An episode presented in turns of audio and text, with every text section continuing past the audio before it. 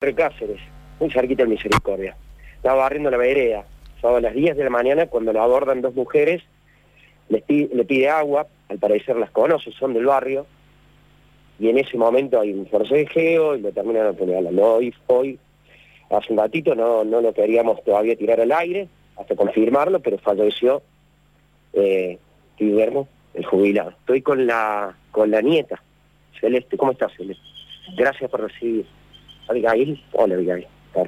Hola, buen día. Eh, hoy nos, informan que el fallecido no aguantó porque las dos puñaladas, tres puñaladas que le metieron fueron dos en el pecho y una en el abdomen y su corazón no resistió, porque tenía muchos órganos comprometidos. Eh, calculan, no lo han dicho bien, pero que le ha dado un infarto de una.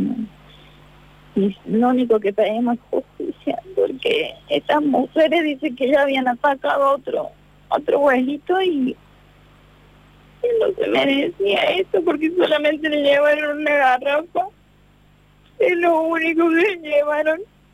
No hacía falta que le pegaran de esa manera.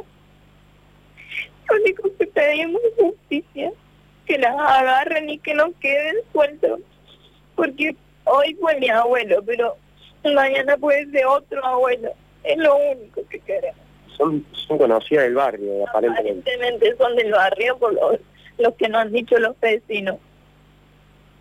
¿Vive solo, Guillermo?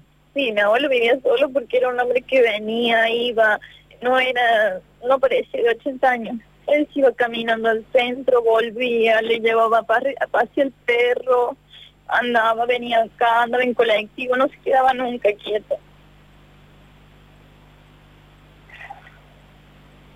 El- ¿Tienes información? Nosotros estamos averiguando igual, vamos a averiguar durante la mañana si ya están detenidas, identificadas las dos personas que ya habían robado también el sector de la misma forma. Sí, no, la policía dice que es secreto de sumario y no nos quiere dar información. No nos han dicho nada. Eso es lo único que sabemos. O sea. Bien, otro hecho de inseguridad, una garrafa. Tremendo, Ariel, tremendo.